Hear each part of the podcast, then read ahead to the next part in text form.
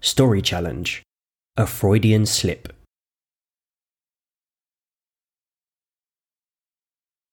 The classroom was full of the usual low level sounds that always accompany a lesson.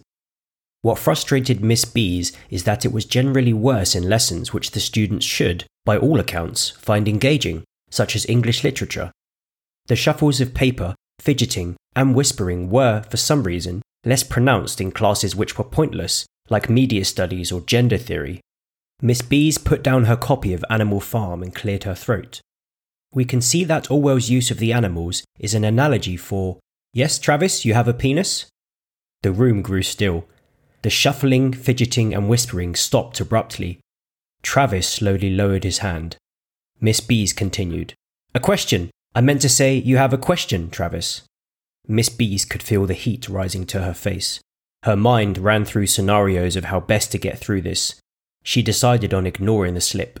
Speak up, Travis, she added. Travis shuffled uncomfortably. Uh, yes, miss, I do have a question. But in answer to your question, I confirm that I do in fact have a penis. The class burst into unified laughter. Miss Bees saw the danger. If she didn't recover from this, the students would never respect her again. Fourteen year olds could sense weakness like a dog. She laughed along with them, then gestured for them to settle down. Very good, Travis. What I just did is called a Freudian slip. Does anyone know who Freud was? Another boy raised his hand. Go on, Marab. Marab hesitated. He looked at his classmates, avoiding Miss B's eyes. Finally, he opened his mouth and muttered, Isn't he, um, the guy who said we all want to bang our mums? Another chorus of laughter swept across the room.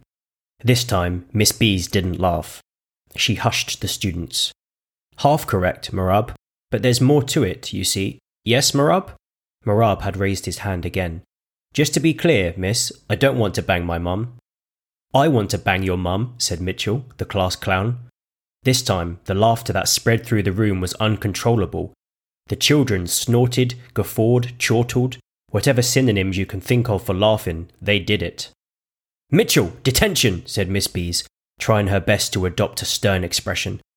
It had taken all of her will not to laugh. The boy's comedic timing had been perfect. Ah, but miss, I was only joke. Do you want two detentions, Mitchell? Miss Bees interrupted. Mitchell grumbled. No, miss. Suzanne, who was normally a shy girl, raised her hand. Yes, Suzanne, said Miss Bees. Miss, did Freud also say that girls want to, you know, hook up with their mums? Or was it our dads? A small ripple of laughter rang through the room. Miss Bees sighed. We're getting off topic now. Let's. She stopped as she noticed how engaged the students seemed. They were leaning forwards in their chairs, silent. She couldn't remember the last time they had given her this much attention. Okay, we're going to talk about this for two minutes, then we're going back to Orwell. Deal? The students nodded enthusiastically. Miss Bees faced Suzanne.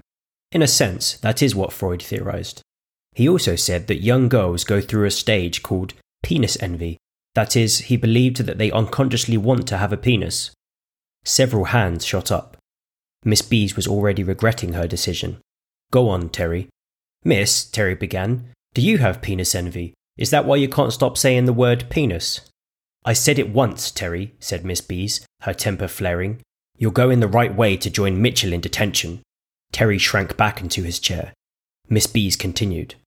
Like most people, you're all focusing on the wrong parts of Freud's work.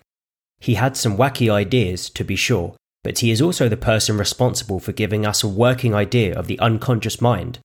More hands were raised.